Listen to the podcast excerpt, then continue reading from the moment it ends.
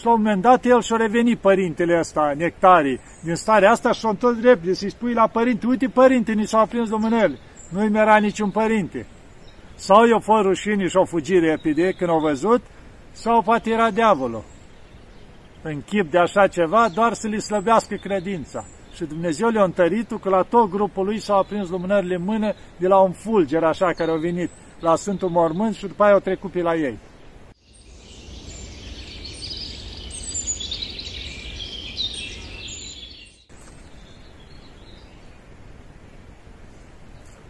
Iată, dragii mei, că ne vedem iarăși.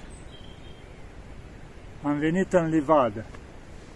E foarte frumos, liniști, copaci înfloriți. Uitați, și aici am în spatele meu un uh, copac înflorit. În partea ailantă, peste tot. E frumos. Miros de primăvară. De viață. Ce înseamnă asta? Hai să privim o leacă, suntem în săptămâna patimilor. Ă, să ne uităm sâmbătă, învierea lui Lazar. Ce înseamnă înviere? Evident, chiar primăvara întotdeauna ne arată lucrul ăsta. Prin insecte, prin fluturi, prin păsări, prin șopârle, șerpi, tot ce este, adică care era una morțeală, ziceai că morți, deodată prin viață. Uităm la vița divii, care e crenguță uscată, moarte, cum începe să dea lăstare, să crească, să prindă viață. Se vede lucrarea lui Dumnezeu în toate astea. Ați înțeles? Și uitați, să revenim la sâmbăta învierii lui Lazar. Ce-o vrut să ne arate Mântuitorul prin asta? Chiar cu o săptămână înainte de învierea lui,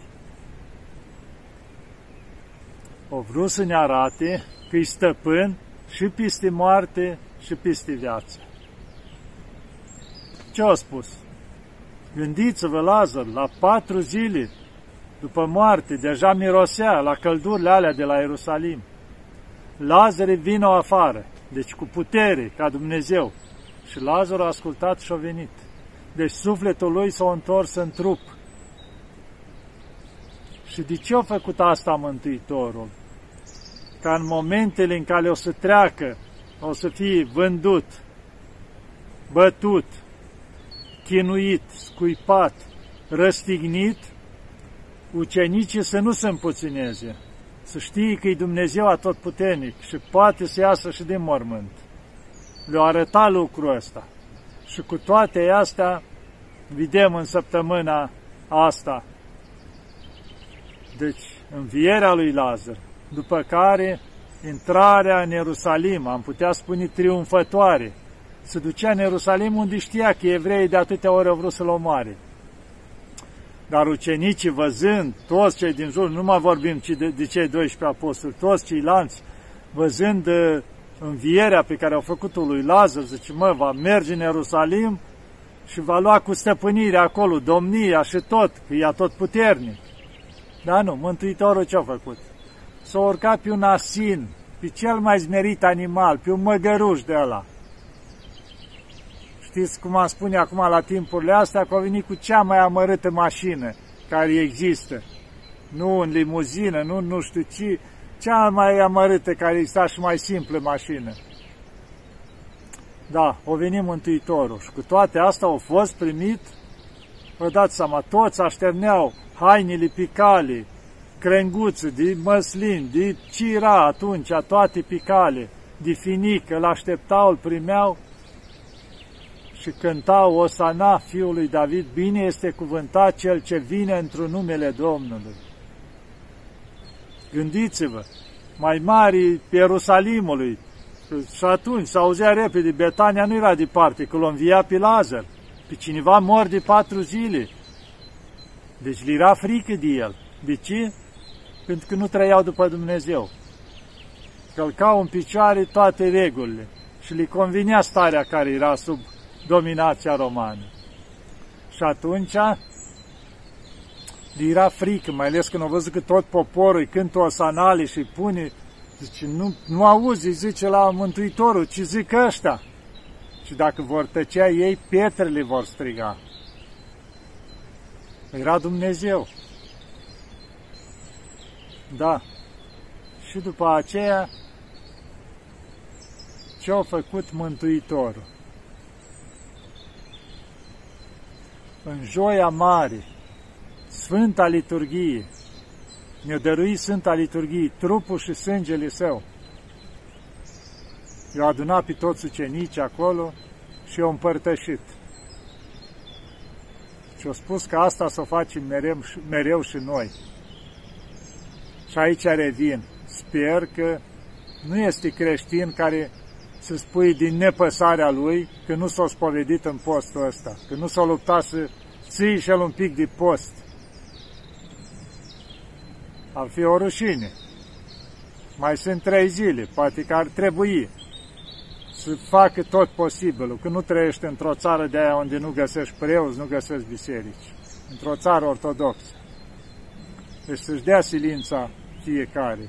Când i-a dăruit acest mare dar Mântuitorul, trupul și sângele său, spre iertarea păcatelor, spre viața de veci.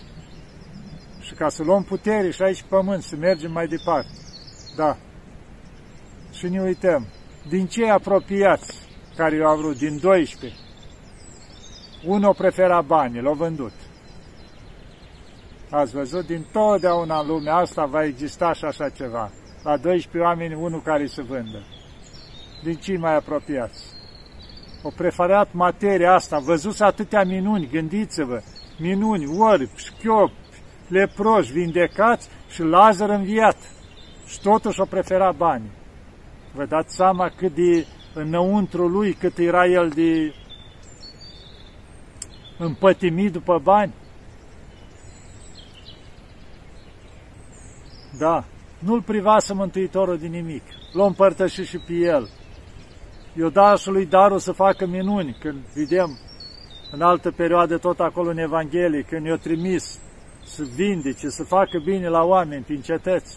Da, și el a avut darul de a face minuni și toate. Și ați văzut ce înseamnă împătimirea din materii, de bani, de orice ce, că îl pierdem pe Dumnezeu, pierdem viața veșnică? Da. Și apoi Mântuitorul, după cina cea de taină, când ne-a dăruit Sfânta Liturghie, au venit, l-au prins, cine nu putea ca Dumnezeu să aperi sau așa, nu. Smerit, i-a lăsat să-l prindă, să-l bată, să-l chinuiască, Gândiți-vă, știți câte bătaie au luat la timpul alea, erau biciurile romanii care aveau cârligi în capăt. Și când lovea, smulgea și bucata de carne. Zice, nu mai rămăs, rămăsese centimetru din trupul Mântuitorului întreg. Deci totul era numai o rană. Și la urmă ce-a făcut? I-a pus o cruce în spate, gândiți-vă, o cruce, că era groasă și înaltă, mare, avea vreo 100 de kilograme. I-a pus în spate, deci era om și el. Deci, dăm deoparte Dumnezeu, el a suferit ca om durerile astea, cum am suferit și noi. Deci, era flământ, nemâncat, crucea aia în spate, o căzut, s-a ridicat, bătut, drumul crucii. Vedeți ce înseamnă drumul crucii, că fiecare om avem o cruce, noi vrem drum larg, frumos, dacă putem, în chefuri și desătări. Nu. Mântuitorul ne-a trasat drumul crucii și apoi răstignirea. Și ce a făcut Mântuitorul la răstignire? O întins mâinile pe cruci, adică ne-a îmbrățișat pe toți cu dragostea Lui. Și a spus, iartă-i, Doamne, că nu știu ce fac. Vedeți câte dragoste. Pentru noi s-a jertfit, ne-a iertat și nu a rămas în mormânt. Vedeți câte grijă la evrei, nu cumva să, iarăși că știau și ei că a tot puternic, l a înviat pe Lazar, nu cumva ceva, să ne asigurăm, să punem pază, să ținem sub control situația. Dar tocmai spre răul lor și-au făcut asta. Pentru că soldații care au fost acolo au văzut învierea. Zgomotul ăla, când a venit îngerul, a aruncat piatra și Mântuitorul a ieșit din mormânt și au rămas ca morți, au leșinat, că nu erau pregătiți să vadă toată slava lui Dumnezeu. Da, Și ce-au făcut? O fugi repede după aceea în cetații și au spus toate astea, la mai mari cetățe. Și ce-au făcut? I s-au pocăit? Nu.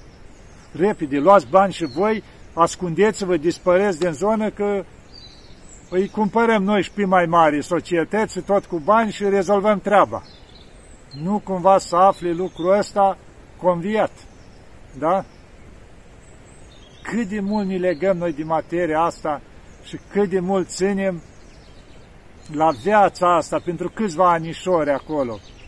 Nu, să fim noi stăpâni, să punem mâna, să-i controlăm noi pe cilan, să avem noi mai mult, să trăim bine. Dar pierdem veșnicia, dragii mei, pierdem. Da. Și Mântuitorul ce-a făcut? A înviat. A înviat. Nu au putut să-l ține și nu numai. El unde s-a dus când l-a răsting? S-a dus direct în iad. Diavolul ce-a zis, a nostru. O venit și el în iad. Dar de ce s-a dus acolo? Să-i scoate pe toți cei care l-așteptau, toți care au crezut în el. O spar porțile iadului și o scos pe toți și l-o legat pe satana cel mare, pe diavol cu lanțuri. Da, era stăpân peste toate. Și eu scos pe toți, pe Adam și Eva și toți strămoșii noștri care îl așteptau, eu scos. Vă dați seama? Și mai avem un exemplu frumos, deci primul care a ajuns în rai a fost tâlharul de pe cruce, că au fost răstigniți alăturea doi tâlhari, unul de-a dreapta și unul de-a stânga. Unul ce a spus? Pomenește-mă, Doamne, într-o împărăția Ta, când vei veni într-o împărăția Ta. Și ce a spus Mântuitor? Astăzi vei fi cu mine în rai, astăzi. Adică în momentul în care el s-a dus, direct în rai l-a dus. A fost primul care a fost dus în rai. Celălalt îl blestema și făcea unde s-a dus? Dincolo. Noi ce facem? Îi cerem și noi Mântuitorului să ne pomenească și pe noi să ne primească acolo, să ne ierte. Da, dragii mei, și ce le-a spus, vă dați seama, Maica Domnului, ce-o suferit ea ca mamă, gândiți-vă, cele care sunteți mame, ce durere să-ți vezi copilul luat, bătut, chinuit, să nu poți face nimic, înconjurat de soldați și la urmă răstignit, de câte ori leșinate pe cale, susținută de cealaltă mironosice care au fost alăturea, cât o suferit ea de mult. Și ce le-a spus Mântuitorul? Cui s-a arătat prima dată? Nu apostolul, nu, mironosiților, cui? Maicii Domnului, Maria Magdalena, ele care s-au dus acolo și le-au spus, bucurați-vă! Ați înțeles? Bucurați-vă! Uitați, am biruit totul, moarte, stăpânul a toate. Bucurați-vă! Da, dragii mei, dacă ne-am ostenit un pic, ne-am pregătit să ne bucurăm. Da, din vierea Domnului. Vedeți cât de frumoasă e învierea Domnului. Bucurii, odată cum înviază toată natura, tot ce în jurul nostru, totul se bucură, păsările cântă, aici permanent avem, nu știu dacă auziți, păsări care cântă, se bucură, slăvesc pe Dumnezeu în fiecare zi. Da. Ce să vă spun? Și învierea asta ne-a lăsat-o ca semn mântuitor în fiecare an, Sfânta Lumină care vine la Ierusalim. Mi-amintesc de un părinte de aici din Grecia, Arhimanditul Nectarii era, și se ducea foarte mare evlav, era staj la o mănăstire, se ducea la Ierusalim permanent de, de Sfintele Pași, de Sfânta Înviere. Și odată era chiar sus cu grupul lui acolo, cu oamenii care se duceau la Golgota, care ați fost, știți, acolo în Golgota și de acolo privea Sfântul Mormânt. Deci se apropie de ei un călugăr, să zicem, îmbrăcat în haine călugărești, nici el nu știa că e călugăr, episcop, ceva ce-a fi fost acolo. Că ce atâta entuziasm la voi? Nu vine nicio Sfântă Lumină, nu vă mai luați după asta, minciuni toate. Lui nu-i vine a crede când l-a văzut pe ăsta îmbrăcat în haine de călugăr, cum îmi spui așa ceva?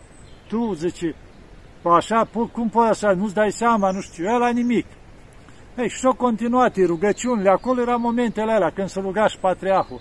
Și deodată a venit un fulger de sus și la tot grupul ăsta li s-au aprins lumânările în mână. Vă dați seama, lacrimi, bucurii, cântau, Hristos a înviat, strigau toți. Și la un moment dat el și-a revenit părintele ăsta, nectarii, din starea asta și-a întors repede să-i spui la părinte, uite părinte, ni s-au aprins lumânările. Nu-i era niciun părinte. Sau i-o fost rușini și-o fugit repede când au văzut, sau poate era diavolul. În chip de așa ceva, doar să li slăbească credința. Și Dumnezeu le-a întărit că la tot grupul lui s-au aprins lumânările în mână de la un fulger așa care au venit la Sfântul Mormânt și după aia au trecut pe la ei. Da, o grămadă de minuni și semne. Deci văzusem o filmare undeva filmată prin la 1960, cam așa ceva, cu un părinte bătrân, Mitrofan, care prin anul 1920 ceva, 30, a stat o perioadă de câțiva ani acolo la Sfântul Mormânt. O ajutat, o fost ca frate acolo, a fost călugărit și povestește el când era ca frate acolo. Că avea și el dorința să vadă, să încredințeze ce cu Sfânta Lumină acolo. Să vadă și el, să cu ochii lui să încredințeze. Și da, bineînțeles, ajutând pe mereu acolo la Sfântul Mormânt, făcând curățenii, s-a orientat, cum să spunem, atunci înainte de slujba, de venirea Sfintei Lumini, făcând curat pe acolo, s-a ascuns. Când a închis ăștia Sfântul Mormânt, el s-a cățărat în bolta de la Sfântul Mormânt sus acolo. Și a cățărând-se mai sus acolo, cum așa, o stat ascuns și a vrut să vadă și el ce se întâmplă. Când a intrat patriarhul acolo, când a început să se roage, ei, au văzut ca un glob de lumină, coborând de sus, așa, împrăștiindu-se, cumva s-o spart așa pe Sfântul Mormânt, o lua foc toată vata aia și s-au aprins lumânările de la patriarh din mână. Și povestește el, a văzut cu ochii lui lucrul ăsta. Și s-a încredințat că într-adevăr e minunii mari acolo, cu venirea Sfintei Lumini la Ierusalim. Da, dragii mei, îmi mai amintesc un lucru frumos, povestit de părintele Roman Braga, care a trăit în America, român, preot român, și a scris el o carte. Povestește cu undeva în Rusia, când era în floarea comunismului, cum se zice, interzis mersul la biserică, dărâmasele tot, biserici, nu erau preoți decât pe ascuns, așa, ce s-a întâmplat? Uh, venind odată chiar în ziua de Paști, făceau întâlniri din astea mari care să adună toată lumea, nu cumva să ducă cineva la biserică. Ei, și ducându-se ei acolo, mai marile lor, ăsta au întâlnit pe traseu un preot care încerca și el să strecoare undeva, să facă o slujbă. Mi-a dat o poruncie să prindă, să-l aducă pe scenă acolo. Și bineînțeles, vorbea unul din mai mari lor pe scenă acolo, toată lumea aplauda și l aduce pe preot acolo, cum se zice așa, tregându-l de barbă, bătându-l plin de sânge, l-a bătut, i-a smuls barba și l-a pus pe scenă. Și că ia uite aici la mine, măi, vezi toată lumea asta de 50 de mii de oameni, câți erau acolo, ăștia nu se închină la Dumnezeu, ăștia se închină mie toți. Dacă tu în două minute nu-i faci ca ei să închine la Dumnezeu, zice, eu te execut pe loc fiind sigur de puterea lui, de mândria lui, de tot ce e așa. Și atunci preotul s-a scuturat un pic, așa, s-a aranjat și-a dres un pic vocea, cum fusese bătut, s-a uitat câteva clipi la mulțimea aceea, s-a făcut o liniște totală. Și atunci, așa, din toată inima, preotul a strigat, Fraților, Hristos a înviat! Zice, două secunde au fost tăcere și apoi de parcă ar fi strigat și îngerii din ceruri, nu numai mulțimea aia de 50 de mii, s-au auzit așa ca un vuit, adevărat a înviat. Deci toată mulțimea aia au strigat adevărat a înviat. Atunci preotul s-a întors prin mai marile astea comunismului și a spus, demonstrația mea s-a terminat. Și l-a împins deoparte și a coborât de pe podium de acolo și-a plecat. Nu a mai îndrăznit ăsta să facă nimic, să mai zică nimic. Și zice că după aia ar fi scris o scrisoare lui Stalin și o scris, poporul ăsta ne slăvește numai cu buzele. Zice, cu inima e departe de noi, se închină tot la Dumnezeu. Deci ca să le facem ceva, să-i facem mai noștri, trebuie să le distrugem intimitatea, interiorul, adică inima, sufletul. Și asta se încearcă acum să reușește prin mass media prin toate nebuniile lumii, să ne distrugă sufletul. Da, dragii mei, v-am spus câteva lucruri despre, pentru că nu o să ne mai auzim după Sfânta Învieri și de asta, despre Învieri, despre săptămâna asta, despre să ne pregătim un pic până la Înviere, așa cum trebuie, cu un pic de osteneală mai multă, un pic de post mai mult, o rugăciune mai multă, să facem un bine roată, care nu v-ați povedit, alergați repede, și pregătiți-vă de Sfânta Înviere, ca să o petrecem cum se cuvine, cu drag, duhovnicește. Și să nu uităm că vorbim mult de moarte în jurul nostru. Au fost doi ani să vorbit, acum iarăși. Dacă e vorba că se vorbește atâta de moarte, că o să murim, că în curând, că o să fie, că o să dreagă, noi ce facem? Ne adunăm în jurul nostru, provizii, de toate, să avem, dar ni se spune că murim.